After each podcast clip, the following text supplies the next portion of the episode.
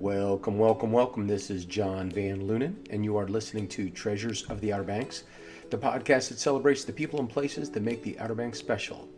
This is episode thirty, and I am flying solo, and I wanted to take a few moments to talk about surfing on the Outer Banks. Now, if you listen to the last episode with Noah Snyder, you got a great glimpse of what it's like to be a pro surfer uh, on the Outer Banks and the whole Outer Banks surfing culture. And I will tell you that I will give you the flip side to that story, which is the amateur surfer on the Outer Banks, just the Joe average guy who likes to get out in the ocean, catch a few waves. Um, and, and I think my story is a little interesting, hopefully. And that is, I got into surfing pretty late in life. I was about forty-two years old. Um, you know, never surfed a day in my life. Uh, you know, growing up just outside the, outside the D C Beltway, there wasn't a whole lot of Uh, opportunities to surf, and none of my friends surfed. So it wasn't until I got down here. Even when I came down here, when I relocated to the Outer Banks, I was a windsurfer. And by the way, if you're unaware, there's really no uh, relation or transition to windsurfing and surfing. Uh, one, you're using, in windsurfing, you're using the wind to harness the sail and balance on the board, which is quite a skill, I must admit. Um, the other one is obviously just you and the board and harnessing the energy of the wave. So two totally different things. And I always kind of laughed when uh, people wanted to come out and get a windsurfing lesson and so they knew how to surf. And I thought, eh, that's just a small, small part of it. You know how to get on the water. Check. Anyway, I came down here as a windsurfer and gradually got interested in paddleboarding. And I know some of you purists out there will probably turn your nose up at me because I'm a paddleboarder and not a true surfer, but so it is. I do go out there and catch waves. I have a lot of fun. I, I enjoy being on the ocean, so leave me alone. Anyway, I uh, paddleboarding kind of had a renaissance in, geez, I don't know, around two thousand five or so. And it was actually an old sport that died out in Hawaii, and then out of nowhere, Uh, some of those guys out there just decided to, to bring it back. I think they must have seen pictures or something, got inspired to try it again. Well, what was interesting was that when you're paddleboarding, you're standing up on a board the whole time, a big floaty board. And windsurfers, a lot of windsurfing boards are big and floaty. So right away, you know, I think I was starting to hear people of using windsurfing boards as kind of a transitional thing to use for paddleboarding. And I saw that and said, well, okay, I have a bunch of windsurfing boards here at the business. All I need is a paddle. So that's what I did. I ran out and bought a paddle and jumped in the back sound on the Roanoke Sound and tried, started testing it out. And I really liked it. Uh, having been a former uh, physical education teacher, I, I do enjoy fitness. I do enjoy getting outside and, and doing, you know, exercise types of things. And I thought, this this looks kind of interesting. Let me try this, and maybe this would be a good workout. And it is a, a, a very fun workout. It's a nice workout. It's uh, low impact, and my body kind of enjoys that more now than when maybe I was younger. But I definitely enjoyed it right off the bat. So I'm practicing on the Roanoke Sound, and, you know, just you really definitely, you got to get your stroke down. It, it, you have to be ambidextrous. You got to be able to switch sides. And uh, you got to learn the balance, obviously. So just playing around on the uh, Roanoke Sound was good and beneficial and definitely helped. So, you know, I'm doing this for a year or so, and I'm seeing these articles in windsurfing magazines and stuff like that about people paddleboarding out on the ocean and catching waves. And I, that kind of intrigued me. And after a while, I stopped being a chicken about it and decided, all right, I'm gonna I'm gonna try to take this out on the ocean. Before that happened, I reached out to a sales rep and said, hey, this I'm kind of a big guy. I'm over two hundred pounds. Uh, I need something that's going to float me, balance me well, and, and I want to take it out in the ocean eventually and catch some waves. He said, no problem. We have a board called the Big Easy. It's big and it's easy. I said, perfect. It was twelve feet long. It was a really good board. Got that. And so finally uh, went out one Sunday morning. Very quiet on the beach. It must have been shoulder season, but there was nobody on the beach hanging out, which was good because I really didn't want an audience out there to see me flounder. And I check it out. Okay, everything's good. Um, the one interesting thing was the the swell out there.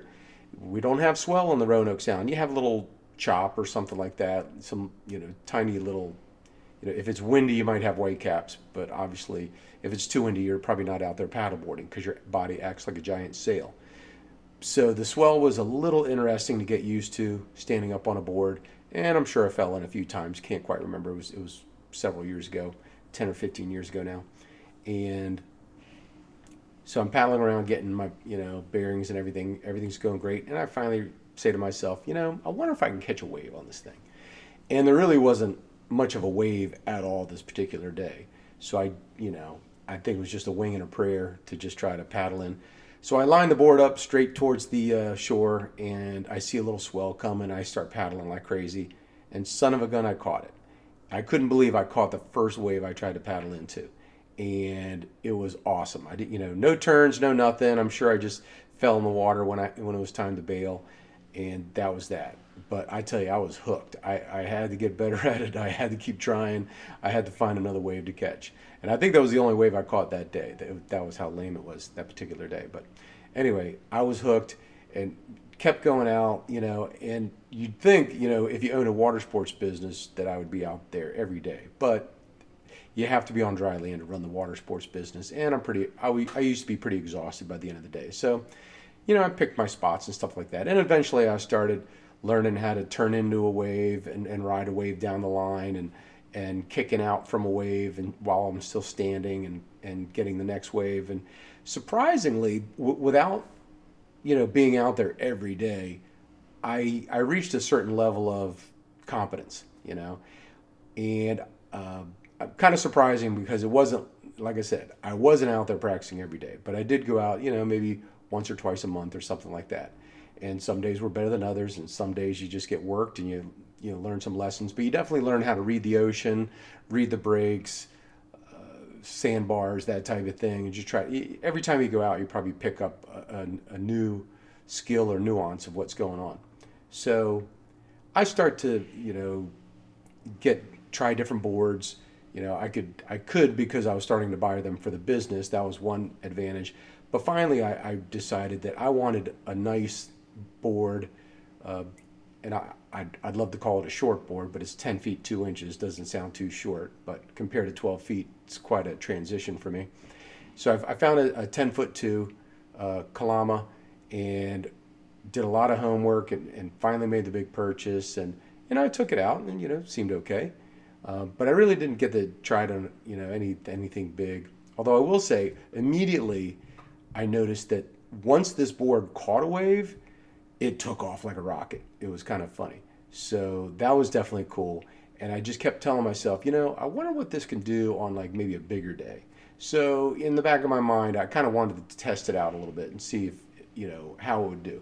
Because frankly, a twelve foot board on a big day, just, it purls a lot. I mean, I don't know. It's just, it's just a lot of board to try to handle on a big wave day is what I noticed. Not that I had been out in any huge days, but I, I, I noticed that on the on the bigger waves I was wiping out. So I was hoping that maybe this shorter board would be a little bit more successful for me.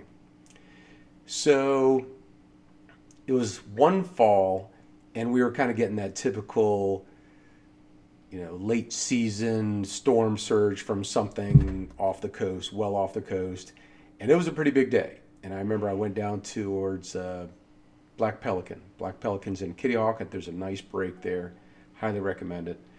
And, you know, there's there's some hardcore guys out there, but there's guys out there. I, I, I was not going to be the only person out there.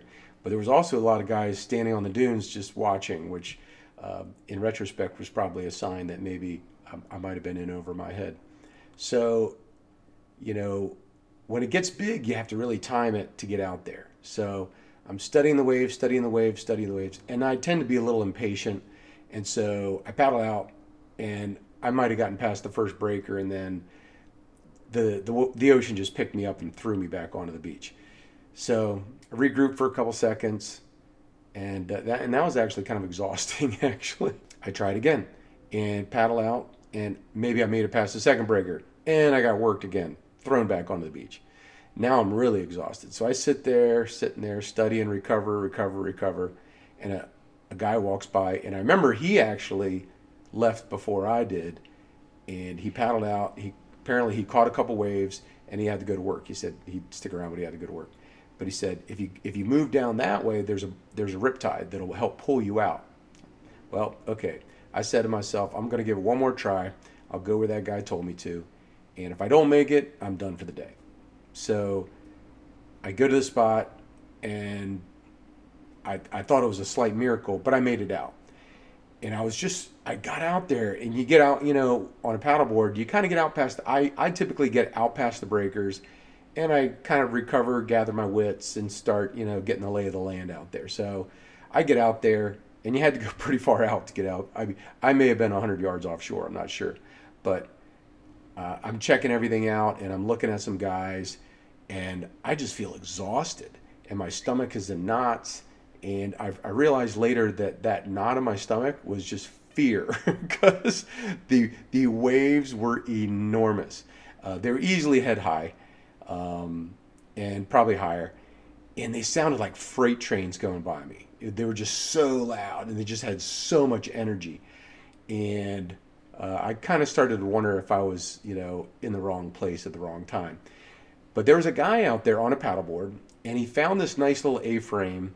Uh, and the best way to describe it is like, it's just a mini peak. It's not big and wide, but it just jacked up in a little peak. And I noticed it was it was just kind of this nice rolling, it, when he was patient and he found the right one, he'd find a nice rolling wave that didn't break immediately, and he could get a couple turns in, and then he he could kick out on either side, because it was kind of just a short, pointy peak. And he paddled out, and he went out and waited for the next one. And I said to myself, okay, if, if I can maybe share a wave with him, or, you know, just wait in the lineup with him, maybe I can catch that wave, because that looks like a good wave for me. It's, it's big, it's got some energy, but it's not going to just crush me uh, way out here. So I waited, I waited, said hi to him. He was pretty cool. But, you know, the couple opportunities that I had, just, uh, you know, wrong place, wrong time, just couldn't quite get it. And finally, from all the anxiety and just everything, just the adrenaline or whatever, I finally just, my my uh, my nerves were a little frayed. So I decided, okay, let me let me pack this thing up. Let me get back in. And I thought, well, let me let me try to paddle back in, and maybe catch a wave all the way in, which is harder than it sounds. I mean, because there was waves everywhere, but you don't want to be in the wrong place and just get crushed by a wave. So I tried to catch one wave, nothing. Tried to catch another one, nothing. And finally, I think I fell down, and I was just laying on the board, and I saw one breaking behind me, and I saw this uh, giant wall of white water. Well, I just tried my best to keep that, that board straight, and it stayed straight, and it pretty much pushed me all the way in. So I rode I rode that wave all the way in on my belly, uh, and I think my tail was tucked between my legs at the same time. But uh, I, I survived that day, and I got out of there, and about two days later, I'm I'm in the neighborhood, I don't know, maybe I was at the grocery store, and I see a guy I know, and he's he's a, a bit of a surfer too, um, and he just sees me, and he's all excited. He's like, John, you made it out there, you made it out there. And I thought he was crazy, and I thought he was making fun of me, but actually he was he was genu- genuinely impressed that I was able to paddle out there. And, you know, because sometimes, like, like I to- like I told you at the beginning of the story, is it's hard to get out there sometimes. That ocean will just spit you right back out. And uh, and I I took that for what it was worth, and realized, you know what, that was a small victory, because I did get out there. Um, I didn't catch the wave I wanted to catch, but I did get out there, and I came back in on a on my belly. And, and you know what, sometimes you just got to test the waters and, and learn from your experiences. And I think that's what I did, because about a year later, there was a, a similar uh, uh, swell offshore, and I I decided I was going to give it another try. So pretty much went more or less to the same place. I think I parked at Lillian. As a matter of fact, I know I parked at Lillian. Uh, I saw a local surfboard shaper there, and he was kind of getting ready. Uh, I'm very impatient. When I show up, I grab everything and I just jump in the water. He was on the beach just, I don't know, taking care of last minute details or something like that. I paddle out, and, and honestly, I think I made it out the first time. It wasn't as gnarly as that first big session that I went out on. This session was, it was pretty big out there, but it was it was easier to get out. So I, I made it out on the first try. I get way out there again, about one hundred yards out. And again, the knots, the, the stomach, the anxiety, get a little frazzled, and I, I finally, I see a wave, and I think, this is it. I got this wave. And I line it up for the shore, start paddling, paddling, paddling, and I catch it. And I could just feel this massive energy behind me. It's, the wave is taller than me. And I know that may not sound like a lot to the pros, and if you listen to Noah Snyder uh, in the last episode, you know, he'll go in double head high, you know, which just is ludicrous to me. But this was plenty of wave for me. And, and you know, when you think about all that water coming down on you, if something happens, it's it's it's gonna, you're gonna feel it. It might leave a mark, and it might be a few seconds before you get back up to the surface. But I, my concentration and focus was all on stay in the wave, stay in the wave, and I didn't I didn't even think about turning down the line and riding the wave out at all, because I just did not want to risk this wall of water falling on top of me. So I just kept it straight, and I so badly wanted to look over my shoulder and just look at the wave and admire the wave and see how big the wave was. But I could tell it was over my head, you know, um, by maybe a foot or so. I, I could just tell it was just a massive wall of water behind me, and I knew that if I looked over my shoulder, that would have broken my concentration, and I'd be swimming. I might still be swimming. And I caught that one wave. Um, I, I think maybe I rode it almost all the way in, and on the way out, yeah, I, I immediately just grabbed my board, grabbed my paddle, and started walking to my truck. Uh, I figured that was a good day. I caught one big wave on my on my ten two surfboard and had a good time, lived to tell about it, didn't wipe out. And, you know, my, my nerves were just so frayed after that. I just decided that that was a good day, and I'll just take that as a win, which is exactly what it was. It was a win. So uh, on the way out, I, I saw the board shaper, and he kind of looked at me strange, like, are you leaving already?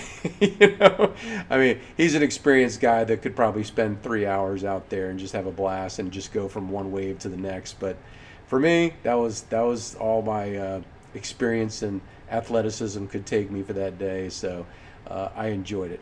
But I, I, I highly recommend you, you give it a try. If if you're new to the paddleboarding sport, I would say you might want to consider starting on a, a flat lake or the Sound or a bay or something like that, and just kind of working on your stroke. Um, and then, you know, when you're ready, just get out in the ocean, make sure you got a leash, and, you know, look for that knee-high, waist-high wave. That's that's probably where you're going to start, knee-high or waist-high.